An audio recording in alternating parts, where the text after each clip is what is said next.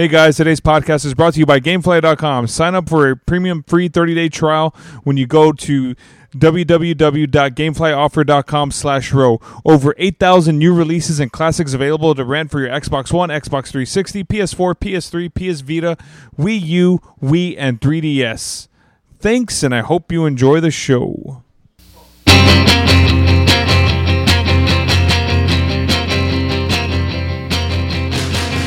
This is the World of Row podcast. And introducing your host, standing at 6'5, weighing 225 pounds, from Alice, Texas, Roel Santos.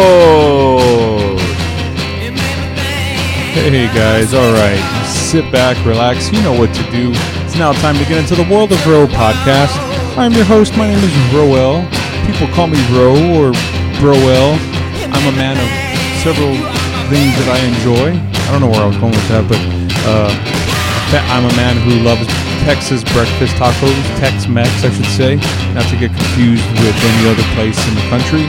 I'm also a man who never forgot to return his videotapes at Blockbuster Video or any other video store. I'm a fan. I'm a man who loves uh, old school rock. I'm finding that out about myself. More blues and jazz, but you guys know me as this wonderful husband, a delightful father, and a podcaster. And this is my show, so welcome. Welcome to the World of Row.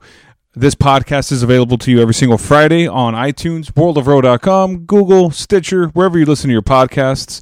Although maybe twice a month I'll drop you two episodes in a week, so stay a lookout stay for a lookout on that. My podcast is also rad, fantastic. no, you can help out my podcast in a couple of ways. One of them, of course, is taking the time to write a review on iTunes. Give me five stars. Share with your friends is the other way. Letting them know about this amazing podcast and how you tune in every Friday or every Monday or Tuesday, perhaps, and about how you love listening to my voice and you love listening to my conversations with people that I get to talk to about whether it's wrestling, music, uh, writing podcasting, comedians, whatever. You can tell them all about it. I would greatly appreciate it. You can use your social media to do that, right? Like Facebook or Snapchat, Vine, Instagram, whatever. Uh, the other way is going to www.patreon.com slash world of row. You, you there can donate. Yes, you, my friend, for a dollar, two dollars, you can go and donate to the podcast and help my cause. Help me grow, spread my wings. By donating, you become a patron of the show, and you get shout outs, shout outs to the podcast every single week. So, that being said, Aaron Castillo, shout out to you, my friend, for being the patron of the podcast. So, thank you, buddy. I really appreciate that. So, let's go ahead and uh, talk about things. Well, now, you know, it's kind of cooled off at work. Uh, I feel a little rested. The last time I did this, I was a little exhausted. I had a pretty long weekend going into the weekend. My week was still pretty long as well. I mean, even I, even though I had like a couple of days off away from everything, I still felt like I had a hard time decompressing. You know, and it didn't help that my daughter had a little bit of a bug, and that was, you know, rough on her. So we had to kind of stay at stay at attention. I think that's yeah, stay. You know, keeping an eye on her and everything, and you know, rest is rest is for the weak, as Vince McMahon likes to say to people. I don't know why I'm quoting Vince McMahon anyway, but uh, you know that kind of set things back a little bit, or not set things back, but the rest was a little, was a little, was a little challenging last week. But um, overcoming the iPhone thing and everything with work, I was able to kind of decompress a little bit and kind of get myself, you know, back in the saddle or back in the seat. Any choose your choose your little, you know, whatever you want to say in terms of that. But yeah, you know, so that being, you know, with that happening, I was able to kind of relax. But then I got back onto pounding the pavement with the podcast. You know, staying focused on staying focused on what I needed to do. I mean, guys, I don't I. I don't interview. I would like for you guys to think that hey, every week I'm interviewing somebody, but sometimes it doesn't always happen that way. I have to kind of stay ahead so that way I can always have something ready for you, and I can't do it on a weekly basis because sometimes people's availability is off and you kind of hope for this person to do the show and they're like yeah i want to do the show but i have this this this and so you can't you can't really you know expect everything to go as planned. So what you do is we bank you know we we talk to people. I, I talk to people, I, I set it aside, I edit, produce, whatever I need to do, and then I kind of get it ready. So I did about, let's see, in the last week or so, I've done about maybe five different podcasts. Yeah, look at that for the show. So there's a lot of uh, interesting and great stories coming from all these conversations. I was really happy. A couple of them um, I had been working on for months.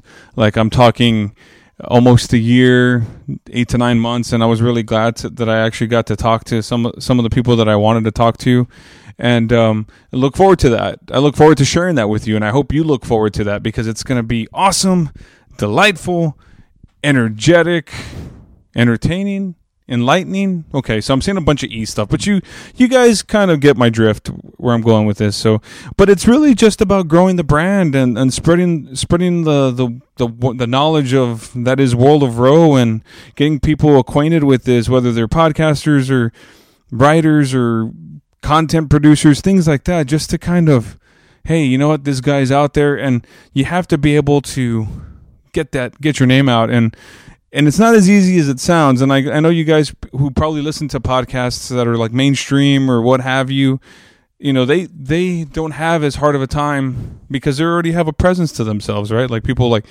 like maybe Marc Maron. I mean, maybe at the beginning he started off really, you know, slow, but he worked himself up, and now he's you know he's done like 750 episodes or something like that, and you know just a lot of hard work, but for me it's it is hard work. It's it's on the side. I mean i'm not getting paid to do any of this stuff. It's something that i enjoy doing. I mean would i like to get paid? Sure. I think we all would who are in this podcast outlet and and be a podcaster for hire or booking gigs and things like that. That's that's what we all want to do. But i'm staying focused and i have a newfound energy toward it and it's just going to be pretty it's going to be pretty exciting so look forward i look forward to sharing you sharing with you those episodes that I had. So, you know, life's getting a little bit better. I mean, in terms of like the work life balance, I guess, you know, just like those five or six days was just very challenging. Um, but I had, I was able to spend a lot of time with my, my girls, as I like to say. I love saying that. I mean, I don't, I, I, my, my wife and my daughter getting to hang out with them and, you know, uh, doing whatever it is, you know, whether it's watching sports or even though my wife doesn't really like to. I mean, watch we watched football. My wife, I tried, you know, she she likes she likes it. She's supportive. I love my wife. I love you, honey, for supporting me, but uh, supporting the football cause. I mean, but it's more like a basketball thing. But anyway, it was great. I got to spend time with them. I had a lot of fun, and it felt it felt really great. It was nice. It was really nice. So anyway, um, this week's guest is Dave, the producer. So those of you, those of you who remember, um, Juliet Miranda was on the podcast, the host of the Unwritable Rant and the Truth podcast. That's her new podcast that she's doing with the Reverend Bob Levy, if you guys remember from Howard Stern. She was on the show, but th- this is her husband, Dave. David. I call him Dave. Anyway, he's on the show this week, and we talk about everything uh, music, podcasting, some movies, living in Chicago. I mean, just really great guy, all around great guy. Um, when we when I talked to Juliet, I told him that I wanted to talk to him just because I know he's got great experiences, you know, going through his his life and things that he's experienced, and I wanted to talk with him and have a laugh or two and maybe have a good conversation. And we did have a great conversation. So um, I'm gonna go ahead and play that for you guys now, and I hope you enjoy. And then. Uh, and you laugh and you uh, maybe you have like a I don't know if you'll have a full sense of emotion on this podcast, but podcast, but maybe laugh and enjoy. Oh, obviously, laugh, enjoy, learn something new, maybe about me, or learn. You'll learn a lot about Dave because he's the guest, right? So you'll learn a lot about him. But anyway, let's go ahead and start the show.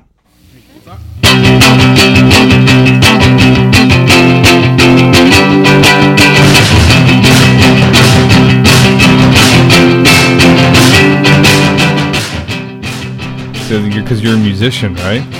I am, yeah. What do you play? The bass? I'm a bass player uh, from way back in the day. Yes. You well, suck. I shouldn't say way back in the day, but uh, uh, long enough. Long dude, enough. Come on, you're you're not even 40 yet, are you? Oh, dude, I'm 50. you are not 50, Dave.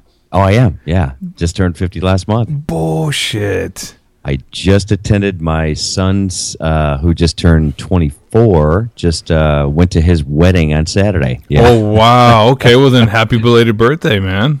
Hey, thanks, buddy. Yeah. You don't look it, dude. Oh, thanks, man. Well, it's uh, it's all the good living in and the, the whiskey. I think uh, just you know keeps me young. Is, is that what it is? Is uh, oh, I thought whiskey, you know, makes you well, it makes you regurgitate if you do too much, right? So Exactly. Yeah, it's all moderation, right? Exactly, man, exactly. So how you been, man? Oh, I'm doing good. Doing good. Just uh it's crazy. Uh just the schedule lately, you know, Yeah. nuts. Yeah, travel with work and uh you know everything with the the two podcasts. Yeah, now, you know, you're- you're- editing all that. Oof. yeah, man, you're a you're a two time. You produce two shows, and you're a you're a musician, and you're a salesperson. I mean, then you drink the whiskey. No wonder you got to drink whiskey, man.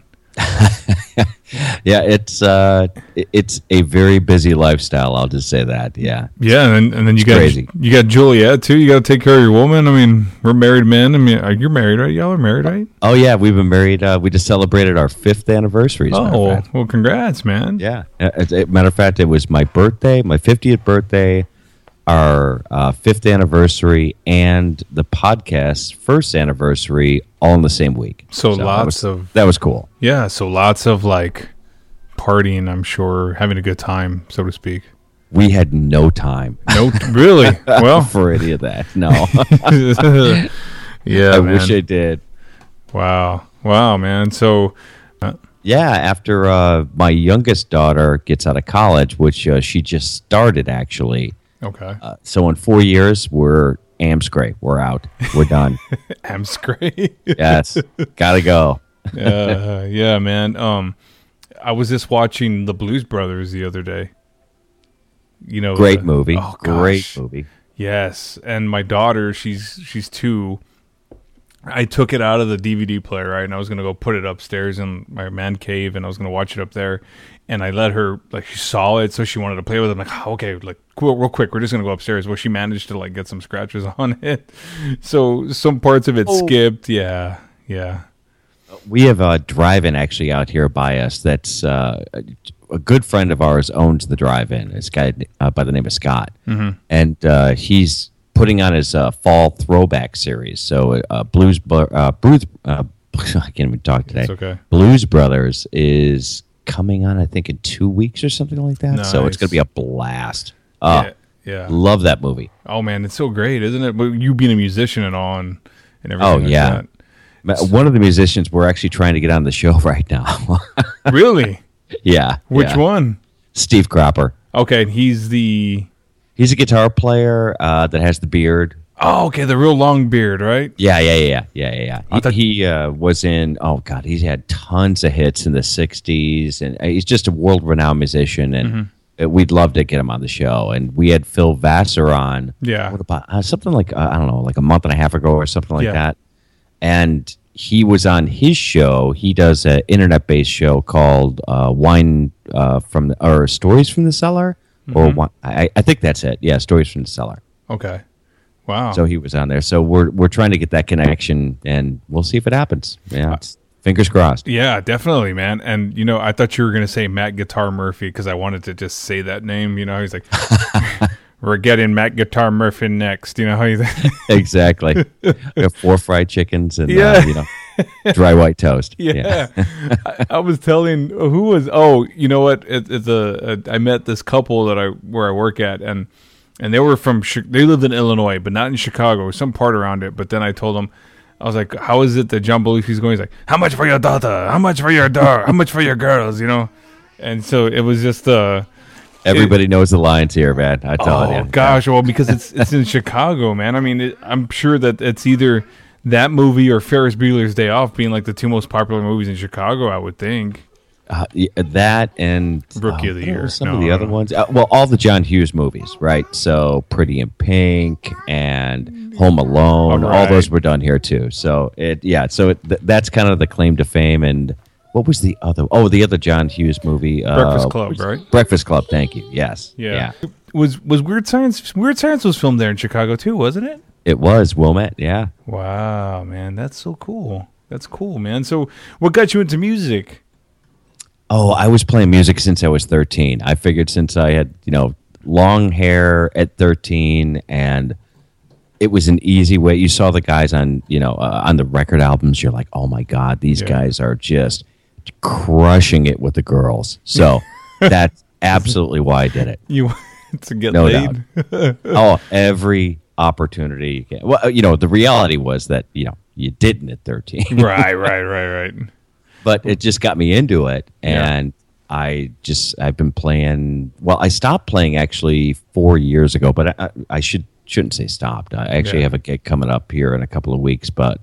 Uh, for the most part, yeah, I'm kind of done. I'm kind of retired from it. Wow. okay. I got to play with some cool groups along the way. It was fun. Nice. Uh, you, I, I envision you being this, not not so much of a heavy metal kind of guy, but more of like just a maybe blues or rock kind of guy. Oh no, I was metal. You were Oh, metal, Absolutely. okay. Me- uh, even as uh, let's see, even four years ago, I played Las Vegas with Slaughter. So Wow. yeah, Holy shit. Yeah. Okay, so yeah, you definitely were hair metal because you were just saying I about was. getting laid. So I mean, that's, that's like what you, you. I mean, that was like in the '80s, I'm guessing, or like mid to Well- or early '80s, maybe. I, I started touring right after high school. So I uh, was lucky enough to get a record contract at 18, Mm-hmm. and then toured with Night Ranger, who was just starting to break out at that No time. way. Yeah, so we were the opening act for those guys in 1984. Wow. Sister Christian man. country. Yeah, yeah, it hadn't even hit yet, and Really? then we're on the road. It hit, and it became a big thing, and we just kind of rode the wave. Yeah, it's kind of fun. Wow, man. So it's funny you mentioned Night Ranger because I, I got into Sister Christian because of Boogie Nights, right? Everyone that that's like the longest seven minutes of a movie ever, that whole scene. But then Secret of My Success is one of my favorite movies, and I know they did a song for that soundtrack. Oh God, you and uh, Juliet. Yeah, that's uh, one of her favorite movies too. Oh, my God. she makes me you know watch that, and I said, "Oh, I like Michael J. Fox, but that movie is painful." I, I love that movie. One night, I think I couldn't go to sleep, and I was laying down in, in our bedroom, and I turned on. I turned it on because I saved it to my DVR, and my wife goes, "What are you watching?" And I go, "Uh, a Michael J. Fox movie," and she's like. I knew it was from the '80s when I heard the music, and it was the intro. You know, the the I think they were the secret of my success song that Night Right. Ranger did, and she's like, "Oh gosh, you and your '80s movies." And you know, it's so funny, dude. I go, I come full circle, right? Because when I was growing up, there was a guy that used to come and visit my older sister, and he was into these older movies. Like, I'm talking like 1994. We were all wanting to watch these newer movies, but he wanted to watch movies like Zapped and Grease. Oh, yeah. and you know, Oh, yeah. I used to dog him out because he liked these old movies. And then there was there's this moment in time where I'll watch, you know, like See No Evil, Hear No Evil, or or Secret of My Success, or man, or even um, Wall Street. I can watch Wall Street all the time, and and I'm just like, oh my gosh, I've become that guy. But Uh, that's our house. Uh, Absolutely. Anytime that Juliet has a cold or is, you know, has, even feels like she has the sniffles, Yeah. all of a sudden it's immediate 80s movies, every single, you know, just back to back. And just the crappier the better. Oh, that's so good, man. That's good.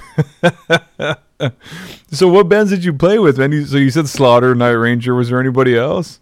Uh, let's see. We did uh, couple shows uh, with, uh, oh, uh, Zakk Wylde's guitar player from, oh, God, what, what's Zakk Wylde's band? Oh, Black Label now? Society, right? Yeah, yeah, yeah, yeah, yeah. Mark, uh, the guitar player. Uh, I Wow. did a show with him and Man, that's uh, awesome, dude. did a show with Trapt. Did a show with. Uh, Trapt Headstrong, right? Was I think that was Yeah, yeah, yeah. I worked at a music store back in the early 2000s. I mean, ah, you know the deal then. yeah, I worked at Sam Goody when it was it was going down. I got I got on the sinking ship. I was gonna right say, was it Napster. making money then or losing money? well, you know what? Hey, I was I was out of high school. I needed a good job. I didn't want to work fast food. I, and I worked in a small ass town. It was either fast food or if you knew somebody in certain Good places. Yeah. Good call. So I, I took that job, and my dad's like, I'm all of 18 years old, pl- paying for my own, um, you know, college uh, education, community college. I'm taking like three courses, and he's like, so you gave up working at this fast food joint where you're making 35, you were working 35 hours a week to work at a job that you're working how many hours a week now? I'm like, oh, 12. he's like, what? Was like, yeah, 12. and I'm still living at home. And he's like, "Well, how do you?" I'm like, and I didn't have a car payment or anything. I was just starting out. I said, "Look, I need to get out of that job. I'm not. Gonna, I'm not going anywhere. I get to work in music, man. It's cool. I sell CDs and movies and stuff." But I got on there. That's that ship was sinking already. Uh, yeah. Well, it's uh, it's the unfortunate thing with just retail and music altogether. With the music Right. stores, the you know everything from entertainment, blockbuster. Look what happened to all of them. Oh, they're gosh, just I know, yeah, done. gone, yeah. done. everything's digital now, man. So yeah, but so a, a lot of good bands. I, I remember, I remember when Trapt came out, they were so popular, and I remember that strong. I mean, that song "Headstrong." But uh, so was that was that pretty much it, or did you have any other opportunities to interact with anyone? Did you ever get to meet anybody out there, like some of these big name guys? Uh, yeah. When uh, actually, oddly enough, when I signed that record deal at 18, uh, I flew out to L.A. for the record party. Dude, you signed a record deal. Yeah, at 18. I know. I didn't know what I was doing, dude. I had no clue. And it was a small label. Believe me, when I say small, I mean it was it was indie before indie was even indie. so, So, what, what were your thoughts when you signed that contract? The first, oh, I thought I was going to make a million dollars. and you thought you were going to get me? laid, right? Too. Yeah. Oh, uh, at that point, it was about the money. You Oh, okay, at 13, okay. it was about getting laid. At 18, it was about, oh, I'm going to cash in. This is going to be awesome. oh, I, I was such a fool. so what what happened after that when you went to LA? You signed the deal. I'm sorry. Signed the deal. Uh, the, uh, the the guy who owned the record company, a guy by the name of Dave Richards, it was uh, World Metal Records. Which, Okay. if you look him up, it's like, uh, like I said, total indie label. Right, right. But at the party, it was you know like uh, Ronnie James Dio was there at the Oh, party. wow. Uh, it uh, who else was there? There was a whole bunch of people. Uh, the guys from Helloween, which was a big metal band in the Mm-hmm. right, I remember them. Yeah. And uh, who else was? Oh, Blackie Lawless from uh, Wasp. Wow.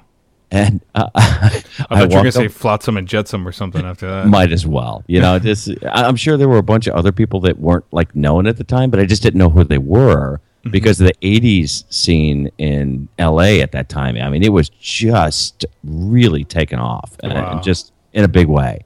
And that was '84, so metal was just, uh, especially pop metal, was just starting to really take off. So you're talking about like the it was like Poison and um, you know Warren. Poison was uh, later, actually. Oh, okay, it was later. Yeah. Okay, so Yeah, like a little Def bit Leppard, later. maybe. uh, they were around. Poison uh, was actually in uh, World Metal had a not just the record label, but they had a magazine. And the first magazine that we were in, we were right next to. We had an article right next to Poison, and Mm-hmm. they looked nothing like they did when they actually hit. It's so weird. Wow. Yeah. See, so then you were a big fan of. I have to say this because there was a guy I knew that loved metal, but he always knew how to distinguish different types of metal. And this was like in the mid 2000s. This guy was still stuck Right. in like the late 80s or mid 80s with metal. He would call. He would say, um, it was it uh, NWBHM, new wave of British heavy metal. I'm like, what the hell is that? And he's like, that's Def Leppard and this. I was like, oh, okay, just say Def Leppard. He's like, no, that's it's NWBHM. I was like, okay, all right, cool, relax, I didn't know it had such a long acronym. dude. and exactly, I didn't know that either. And when he told me that, I was like, oh, okay, cool, man. So then, so then, what happened? Did you guys put out some albums and stuff, or?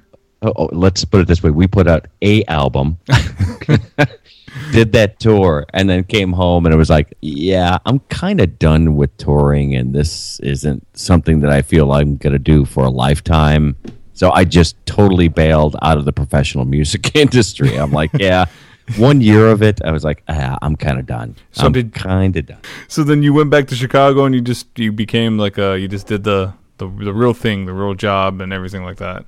Well, you know, I decided to go to tech school after that. You know? Okay. And and when you're looking at 85 at the time, that you know, technology really was oh god. I was- mean, it was just about to blow up. PCs weren't even really they were there. I mean, there Mm-hmm. were IBM PCs that were like, you know, ten thousand dollars for this monster 386, you know, processing, you know, powered PC Right. but there was no PC in the or no technology in the homes. There really wasn't much of anything. So I just thought it would be kind of neat to do. I always thought it would be fun.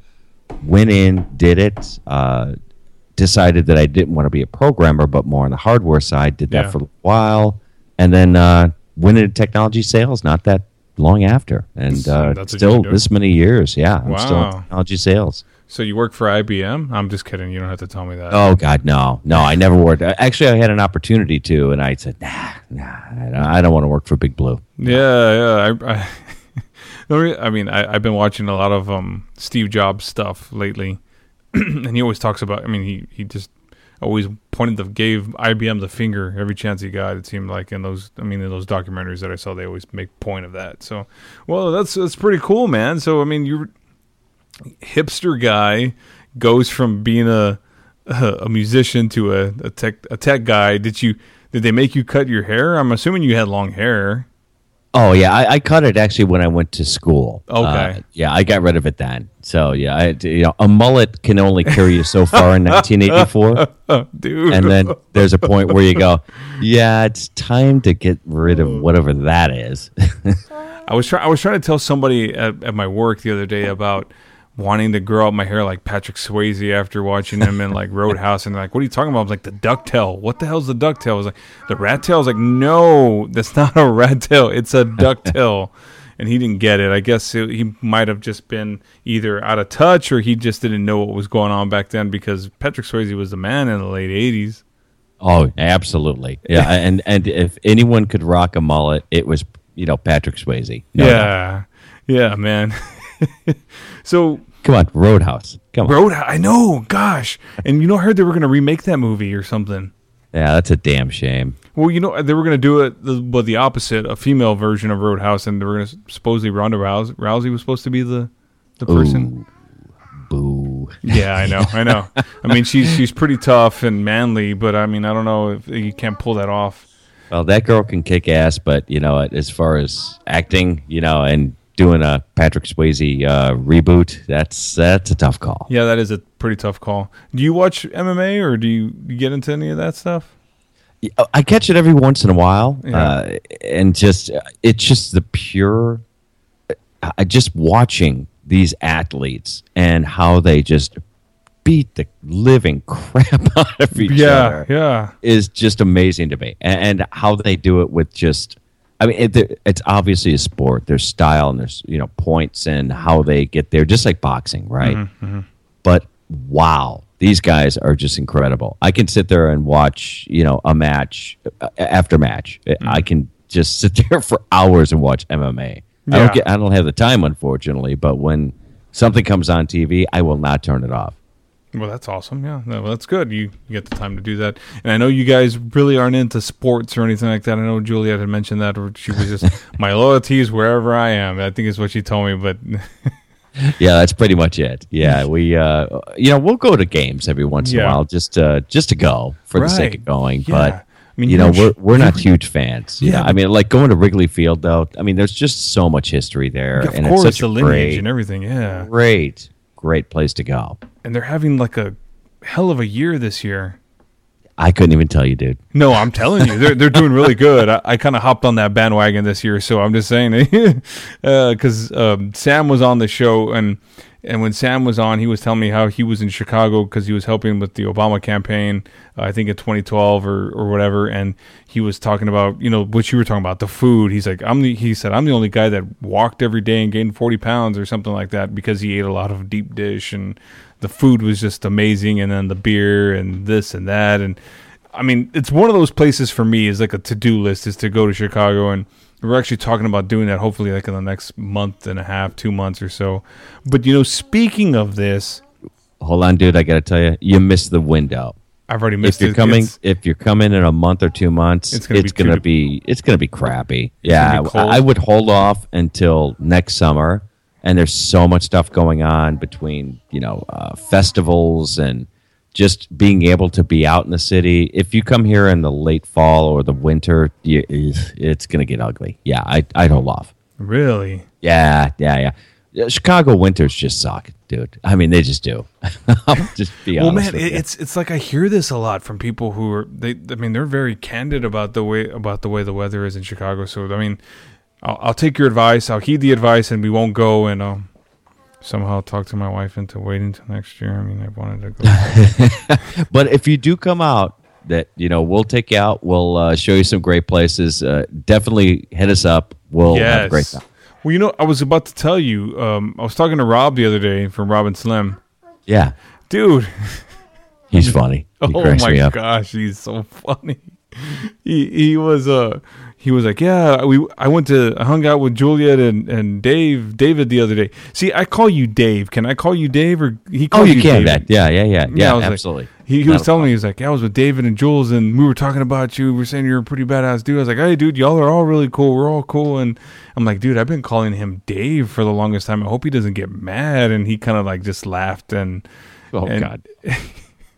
I, I uh, want to. Well, the funny thing is, the reason why people call me David is because I'm a junior and my oh. father's name is Dave. Got so it. most of the people around me call me. It's it's a combination between Dave and David. Like a lot of people at work actually call me Dave. So it doesn't matter really. so, so that, was that why you were on, on the Dave podcast? Because you're a Dave? you know, I, I think it was just you know they, they must have run out of Daves. I think that's why I got on. well, he did Dave Foley. He I saw he did um I think he did David Duchovny, but hey man, you're uh, that's cool. I mean, yeah. So I was telling Rob that I that I called you Dave, and he and I don't think he really responded to it, but he te- he messaged me today, and he's like, "Hey, did you see did you see the last episode or something?" And he was like, "Yeah." I love how he, they do it, man. They like real shock and jock kind of thing, where they just kind of like Oh, yeah. off the cuff and they just go with it, and They were a lot of fun. Yeah, I, I've done some production pieces for Rob. You know, just some like little uh, little soundbite things that uh, you know to put together for the show. Uh, just because I'm a fan of theirs, I, Mm-hmm. Yeah. I'll you know I listen all the time. You know, anytime that the you know I'm in town or even out of town for that matter, I'll Yeah. you know pull up the UStream on a Wednesday and uh, you know check them out. They're great. Yeah, and you know when I when I got on his show, we had talked about being. I had talked about being. We had talked back in like January and being on on on the Robin Slim, and we had tried to get it on the last week of January, and I couldn't do it because my work schedule changed, and and I, I let him know. Well, he reached out to me like maybe 48, 72 hours before, and I was about to message him, and he would say, "Hey, can you do it?" I was like, "No, I can't do it." But they changed my work schedule, and I thought he got mad at me because he just like didn't respond or anything. He, I think he was just trying to find somebody to fill that time slot. And months go by. Right. It's like April, and I still haven't talked to Rob. I'm like, let me message him and see if everything's cool. So I, I DM him and I say, hey man, um, you still want me to be on your show? And he's like, hell yeah, man. I, I got a slot open this day, and then a week, like a few days or a week or two goes by, and he's like, hey, I actually have this date available. Can you do it? And I couldn't do it because my daughter had to have an operation, and then we finally got it done. But really cool. And uh, you know pod pod underground was was the one who tried to help me get on that show. He's like i think you and him and the guys could really get something going. And i had listened to a little bit of robin slim here and there and i hadn't really listened to it. But when i got on the show they were really cool guys. I i love listening to them i mean i can't sit and listen to the whole thing but some parts i'll listen to. And I think um, that same episode they they had the guy that was trying to be uh, that was running for president on there, and it was so funny the way they just slammed him. Oh yeah, yeah, yeah. They, they, they it's kind of the running gag for this uh, whole election uh, year is that uh, they have uh, what is it, Slamborghini, Yeah. uh, who is their intern Pete, Yeah, who will debate these different presidential candidates, and these guys have no idea what they're walking into, and they, it, it's just a complete shit show in the best way. Yeah. that's all. I, that's the only way I can explain it. and and when Pod, Pod Underground didn't tell me that that they could be a little rough around the edges. I mean, he wasn't rough with me; they were really cool with me. But I mean, they Rob starts off really good. Like I, I I've seen from the beginning to the end because you know how they stream this stuff, and the Oh, yeah. beginning he's really cool, and then by the end he's pretty. uh He's under the Oh, influence. oh, he's they're just good. hammered. Yeah, they're just hammered. Oh Yeah. yeah. There's no doubt. You know, it, they do a four-hour show, and I'd say that probably three quarters of the way through, they're just like gearing it up, and then that last hour, you know, just strap in. You're ready to hear whatever the, you're going to hear. yeah, yeah. And so production, a lot of fun. Yeah, it is a ton of fun, man. I, I had so much fun doing it, and when I the guy that followed, the, they had that candidate after me, and oh my god, they just they obliterated him. It was so it was so good. But you you mainly do production, right? So you're behind the scenes with the Unwritable Rant and the the Truth podcast. So you don't want to ever ever want to come in front of the mic, huh? No, you know that's not my thing. You know, it's uh, Juliet is just so good at what she does that I'd you know be a you know just a a much worse version of that. I the, no, the world doesn't need me at a microphone. Really, I, I'm I'm much more valuable behind the scenes. well, well, man, you put together two great shows, and you know, I I want to talk a little bit about that. I mean, you know, just how you did everything and how it all started and and all that. I mean, well, I know how it all started, but how you go through and with everything because the shows are amazing, and you. uh you i mean and i was telling juliet this and she was just like you know i don't there there's still moments where i have my you know i struggle with certain things and uh, she's my guy does a great job of making sure i sound really good and you do and you put it out there on i think on the one year anniversary right with all her um oh yeah all her uh like blooper reel yeah yeah that, yeah, that was yeah, hilarious. yeah. I, I i saved a few just for uh you know in case something like that would come up so and she was it's a warts and all episode right? Yeah. Uh, how, how often um do you guys laugh while while she botches something? Is that pretty you just you well, know? the funny thing is that uh, with her doing the show and me editing it, it's completely different kind of time frames. So I don't actually hear her record it at all. Oh, okay. Like you said, you leave the minute she starts. I starts. leave the second she starts, right? So I get everything set up. I just hit the record button. She's off and running, and I go do something else. Wow. And then, you know, a couple days later, I end up hearing it and editing it down for, you know, whether it's time Mm-hmm. or story structure or uh, just getting, you know, the interview, uh, if it's an interview based episode, you know, it's getting the pieces sliced together, all that stuff, you know, the general editing. And does she tell you that there's certain parts on on some of these episodes, like, hey, this part, take that out, or like, I mean, or you just kind of like, okay, I'm just gonna go and listen to it, kind of like, um, At first, no. Uh, at first, she would just, you know, say, "Okay, I'm done," and then have, you know, the next day or whatever, a couple days later, I'd listen to it and then have to kind of decipher all the different pieces. But she's over time, we've kind of grown a cadence to where now she writes little notes like, "Okay." Up until like minute three, you know, zero six, mm-hmm. dump all that shit. That sucked. Don't use any of that, and just you know continue on from there. You know, she just gives me little handwritten notes, which is really helpful because then I can just you know dump that stuff and just move on. yeah. And she's an amazing storyteller, man. So the way you put everything together, you can't tell that there's any type of snippets or anything that you've taken out. So I mean, it just goes to show that both of y'all work really well together, and how it just comes comes together is just amazing. Uh, I have very little editing to do on her storytelling ones. That's the beauty of it is Yeah. because she is a really great storyteller, and I don't have to do a lot unless she just messes up a line and then she redoes the line, and then you know we just take it from there. Yeah. But other than that, it's really pretty simple. It's the interviews that I say would be a little bit harder to edit. Yeah. because you're dealing with two people. Right. There's you know talk over, and you're dealing with Skype issues and Yeah. you know, everything else that goes along with that, right? Right. And most of these guests, they're all through Skype, right? Uh, every one of them uh, is Skype, but early on, the first two that we did, and it was A. Hotchner and Gary Wright. We because I didn't know what I was doing, right? Yeah, so yeah. I was new to podcasting. I had no idea how to record this stuff, and I knew nothing about Skype at the time uh, to do interviews. So I was using a conference phone that I hooked up to a cell phone Wow. where I'd have people call that cell phone. It would connect in, and then I had a Zoom one that was pointed at the conference line. So Juliet's got her face. You, you got to imagine this because it's the, the most ridiculous thing ever. So she's got her face real close because her voice has got to get into the Zoom one as well as the other person Right. in it. And still, you know, uh, it was a nightmare. It, I knew I had to start figure out a way to do it differently. And thank God that you know doing a little bit of research that learning how Skype worked and Skype interviews, and now it's now it's breeze. Yeah, yeah. Well, that That's interesting. So even with the Truth podcast, you don't sit there and listen. Oh no, no, not at all. Not at Wow. all. All So- I hear is uh, I'm usually she does it, and uh, we have a podcast studio actually uh, built in our second bedroom. Got it. Yeah, nice. yeah. so it's like uh, this. It's a dead room. I mean, it is so insulated Mm-hmm. that y- you could walk in there and be, l- literally you can't hear an echo anywhere in the room. Wow. Well, that's good.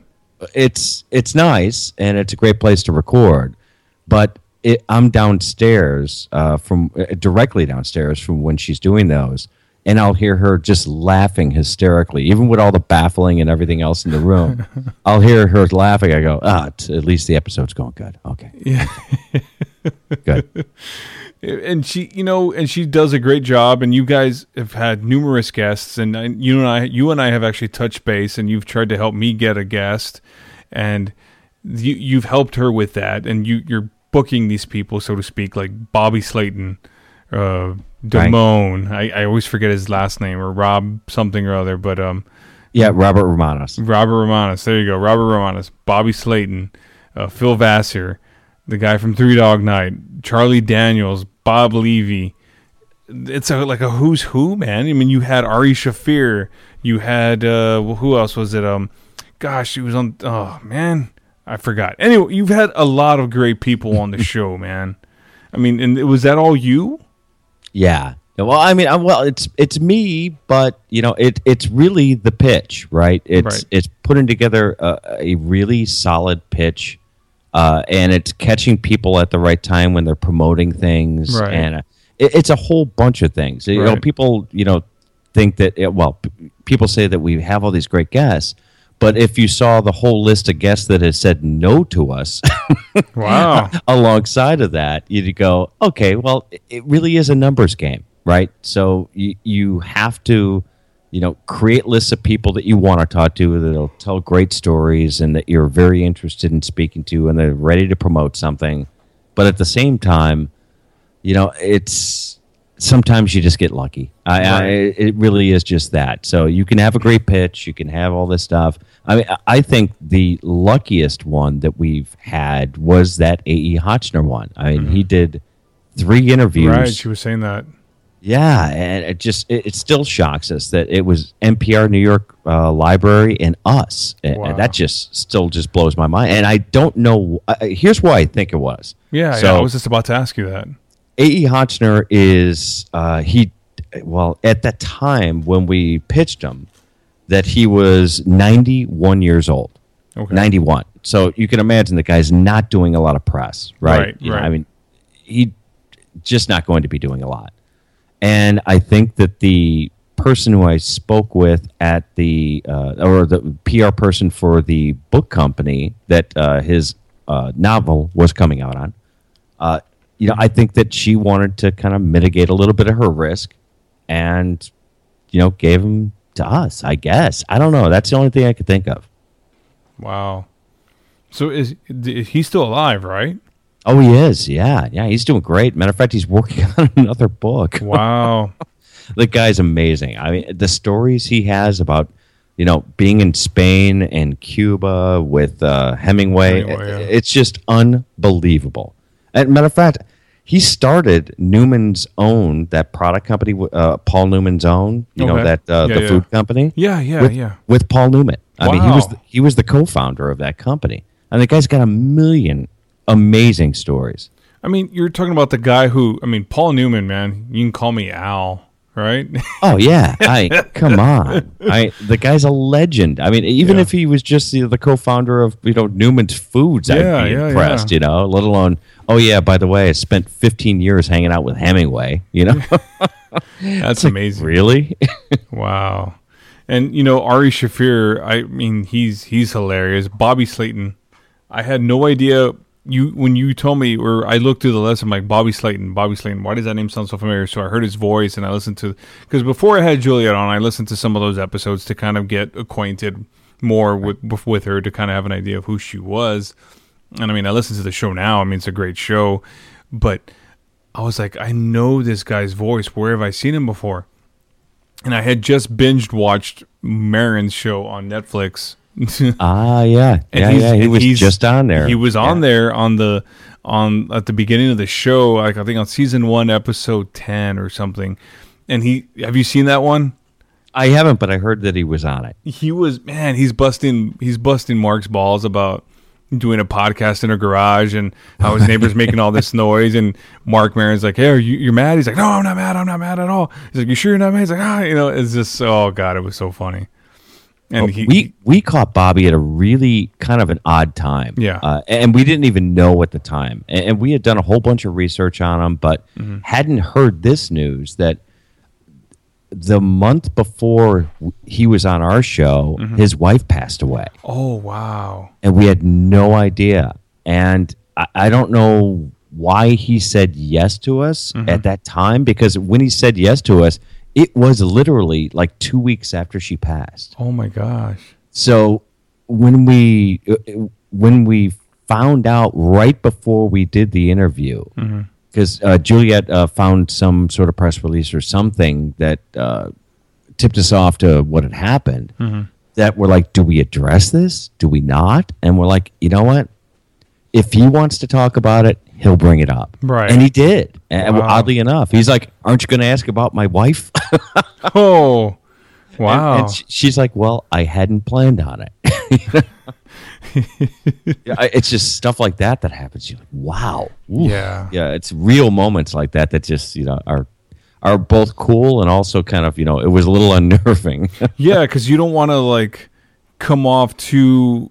I mean, you don't want to ruffle anybody's feathers, right? Where they get upset to the point where they hang up or anything, right? I mean, the idea is just to kind of connect with them on that short term basis, and then you kind of just go from there. yeah, we figured that if he wanted to talk about it, he would bring it up. Yeah, he- you know, if it was something that he was very interested in or that was important for him to you know have a conversation about, that he would have said something, and he did, and he did, and you know, it, it was addressed in the interview, so it was kind of you know interesting. And you guys are still working on Bill Burr, huh? Well, we haven't actively, uh, you know, reached out to him yet because it's not the right time right now because he's still uh, finishing up the next season of F is for Family. Oh, okay, But yeah. as soon as that has air dates on Netflix, that uh, we're going to try our best. We'll see what happens. Wow, yeah, nice, nice. And uh that would be a good get. He was on he was also another Maron guy, so I mean Oh that- yeah, That's cool, man. That, that that's just awesome. I, I you know, I have aspirations to talk to so many different people, but I think like you said, it's not the right time or place. You want to build yourself up to where you're at that level where it's not you know, where I'm, I'm fumbling my words or I feel like I'm not prepared or not you know what I mean? I don't want to sound like too much of and I, and I was talking to um one of my friends earlier about not being like a fanboy because I don't want to be a fanboy when I'm interviewing these people. I don't want to. You want to almost sound like a professional and and and on their level because if you sound like a, I don't know, you you, you it's know it's hard. It's- It- it- there's yeah. that line, right? You know, because if you come off as a fanboy, then then they're just going to. Uh, well, at least you know I've heard interviews where fanboys have done interviews with people, and it seems like the guests kind of shut down a little bit because Right. it's, they're obviously an Uber fan, and while they were always appreciative of that, that Mm. you know th- they're not getting the real interview, right? Right. They're, they're getting a fan kind of view of the interview, which is oh, can you tell me about that time where you did, you know, the the, the simple stuff, if you will, you know, Right. the stuff that everyone kind of knows. Yeah. Where I think the interesting interviews is really kind of going to the next level down or a little deeper to, Right. to ask questions that they may not have been asked or ask them in a different way and Mm-hmm. just kind of get them to talk. That's that's the cool stuff. I we just uh, did an interview. Uh, matter of fact, it was this week, and we have another one tomorrow where we're doing a a country legends uh, episode that's going to come out this Sunday, and we have um, let's see, it's T.G. Sheppard, which uh, if you're not into country music, you don't know who T.G. Sheppard is, but T.G. had 21 number one hits and was really good friends with Elvis. Wow. That's very cool. Yeah, very cool. And Juliet interviewed him. What was it? Uh, last Thursday, I believe. Yeah, last Thursday. Mm-hmm.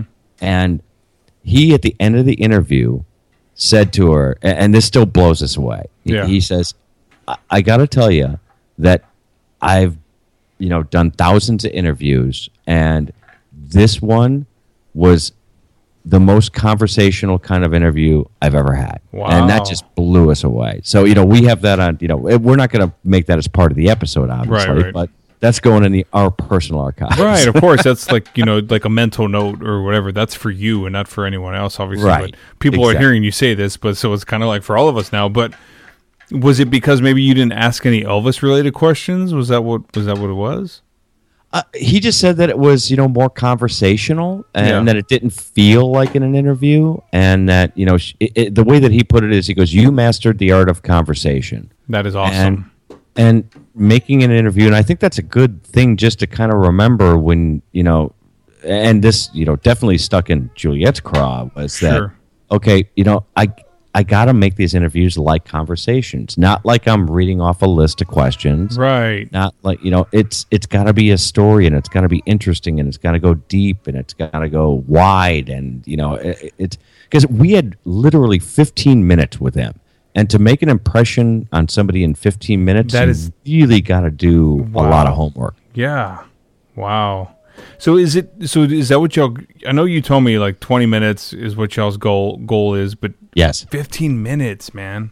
well, some pr people don't give you as much as others and you kind of go with what you know you have to take their lead right, Right, so right. because you want to work with that pr person again and matter of fact the pr firm that we worked with with uh, tg Mm-hmm. was also the pr firm that got us um, chuck Daniels? negron Oh, Chuck Negron, and, yeah, and also uh, charlie daniels yeah. so they've got us some great people so the last thing we want to do is piss them off Yeah.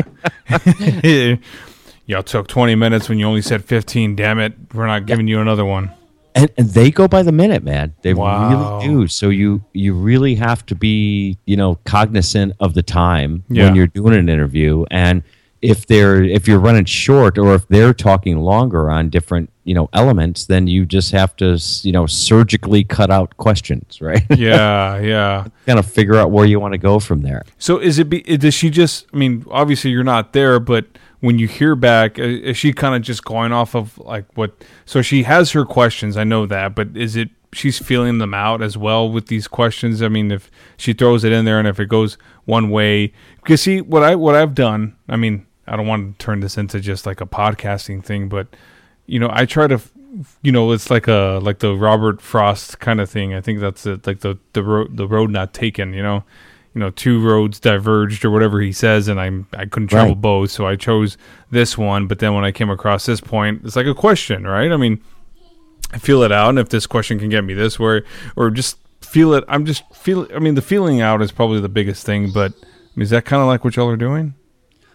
What she does and what she seems to do you know since i'm not the one doing it I you know. I feel like I'm talking. I don't want to go into too much of this because you're the producer. No, you know, it's no. Know, but you know, I hear the whole interview, even the stuff that you know I you know will cut out, Mm-hmm. uh, whether it's for time or whether it's just content related or just it doesn't you know move the story forward.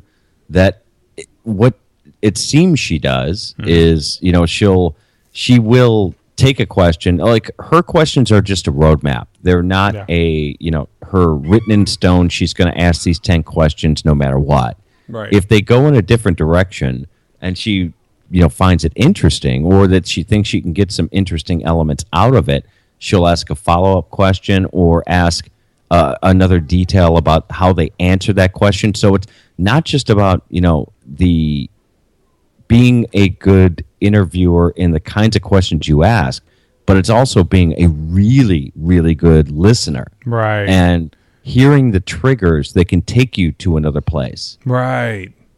And this is be, being able to build that conversation from those triggers and just kind of like That's right. to snowball. That's exactly right, Wow. and, that's where I think a lot of people miss out in interviews. That you know, people, uh, some some people that do interviews, I've I've heard, I've heard great podcasts that Mm-hmm. uh, do amazing interviews, and I've heard other ones that you could tell that they just wrote a whole bunch of questions down, Yeah. right? And and they're going to plow through them no matter what the answers are to Right. any of the questions. Yeah. And shit, I just saw it in the uh, Huffington Post. I just read an interview. I can't remember who it was with, but you could tell just based on the questions that they asked and the answers that were given Mm-hmm. that they didn't vary you know, the questions that they originally put together. They just, you know, had a list of, you know, seven questions and bam, bam, bam, bam, did them and blew them out and let them answer however they wanted. And it's like, well, that's, you know, the standard or typical interview that a lot of these people go through. Well, and I think the way you differentiate yourself is by being different. Right. And you know, and I was telling, uh, I had a buddy of mine who, who I'm still pretty close with, and my job requires. I mean, we're both in sales. I, I mean, I don't have to. I don't want to mention where I work at, but I mean, we're both in sales. I'm, I'm right there with you. Yeah. Uh, Part of the time is that we're talking to people. I have to spend a lot of time talking with people. And one of my friends was like, "Well, you, a guy who was into the what I was doing with the show, and he's like, well, try to find different people to talk to, and this and that." I'm like, you know what? I, I, I sometimes I like I'm I'm at work and I'm not thinking about work. I'm thinking about what I need to do for the show, and I'm just like, you know what? I'm talking to people all day long. I can use this to perfect my listening skills and being able to, because I have to ask certain questions to make Right. money, kind of thing, right? Sure. It's the same thing. I just have to listen to people. I got to be intent, focused, and just listening to what they have to say, and I can whatever. So it's like essentially I'm practicing, but it's. I, I I had another point, but I lost it. I don't know what's going on, but I mean that was the whole gist of it. Was that I have to. I mean, you can do these things, and if I can perfect my craft there, I'm perfecting my craft here per se. But yeah, You know, I think sales and interviewing skills are ah. actually very similar because Oh. Yeah. In sales, you're constantly qualifying. Right. people, right. So you're asking qualifying questions, and the answers that they that they give you, uh, depending on how they answer it or with what style, or you know, and I'll give you a perfect example. So if you ask somebody, uh, when did you want to do a project? You know, what is the timeline of your project? and they say, "Well, we're probably going to do it next quarter." Say, oh, "Well, then who's going to be involved in that project?" Mm-hmm. And you ask all your follow-ons, right? Right. So all your your standard like qualifying questions, but it's in how they answer and what they answer with that will determine the path of where you go with your qualifying questions. Interviewing's the same way, Right, it's like- exact same way, open-ended questions, kind of thing. right? Exactly. Yeah. So you know, I used to do. I used to have. I when I when I was in sales. I mean, I'm still in sales, but when I was in a management role, like this the manager kind of thing, I would interview people. And when I first started interviewing people, I mean, I would just read off the list what they told me to ask. Right. So Right. then I started traveling with my supervisor at one point when I worked at my last job, not my current job. He, I watched him do interviews with people, and he wouldn't use any literature that we had. He would just sit there. It was all in his head. And I was so mesmerized how he was able to have a conversation with somebody, looking them in their eye, not taking notes, not writing stuff down, and he was mentally storing everything. And he was just he was he was giving them like his undivided he was giving them his undivided attention and he while he was doing that, he was asking them questions. And based on how they answered those questions, he knew when to cut the interview off or to keep going. And I learned so much from that. I started implementing that in my job. So I would sit there real relaxed, and I mean, I'm, I'm trying to look like I was trying to look like Steve Jobs kind of thing, like interviewing people. But I mean, obviously, I'm not as intimidating as that guy. But I mean, he, I, I was just like, God, this is how you're supposed to do an interview, and and I told him how I was doing it. I was like, I'm totally going to start doing it this way because you covered everything that we need to cover, but you knew when to cut it off. Because people, you know, would interview people, like you said, the seven questions thing, they still ask the questions regardless of where the conversation was going.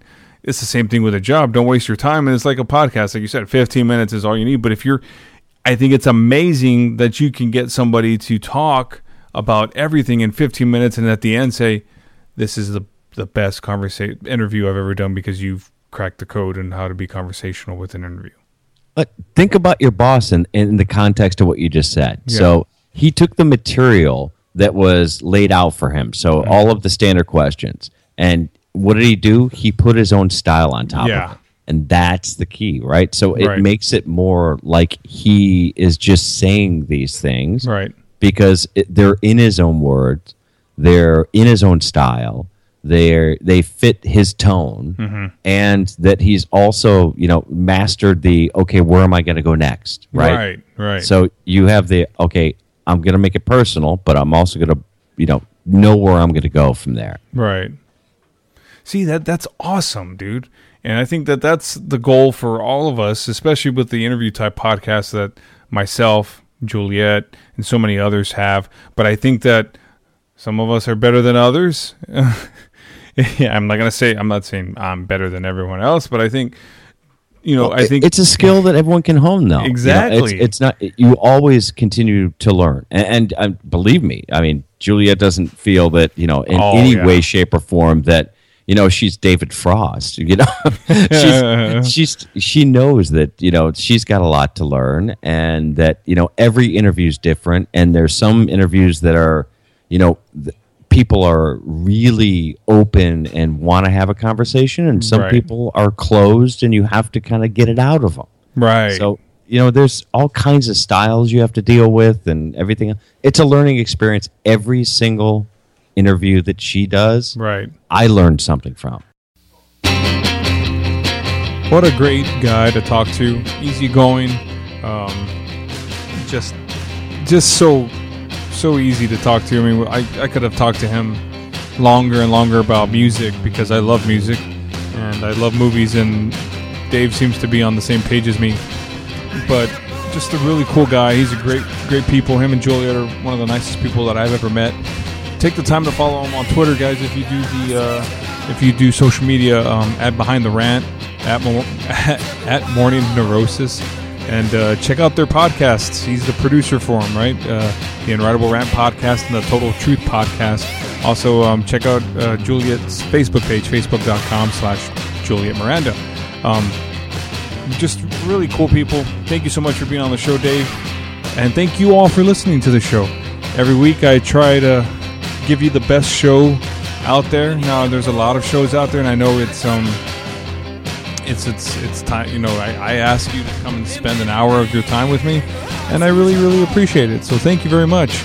Now, guys, uh, we're already at the end of the show, so let's talk about social media. Twitter, Instagram, and Vine at Roel Santos Jr. You can go to facebook.com slash World of Row. Check out the Facebook page. world WorldofRow.com is where everything's at. Photos, episode catalog.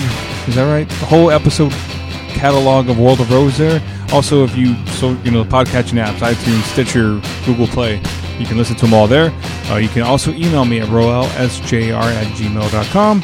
You can drop a line, and maybe if you want to be on the show, you can reach out to me there. And also, I have a Facebook page of you want a friend request me, facebook.com slash Roel Santos Jr. Maybe we'll be friends. You can tell me you're cool. Tell me how cool I am. That's the most important thing, right? Anyway, guys, um, you've been listening to The World of Row, and stay tuned as The World of Row turns. Have a great week on everyone. We'll catch you next week.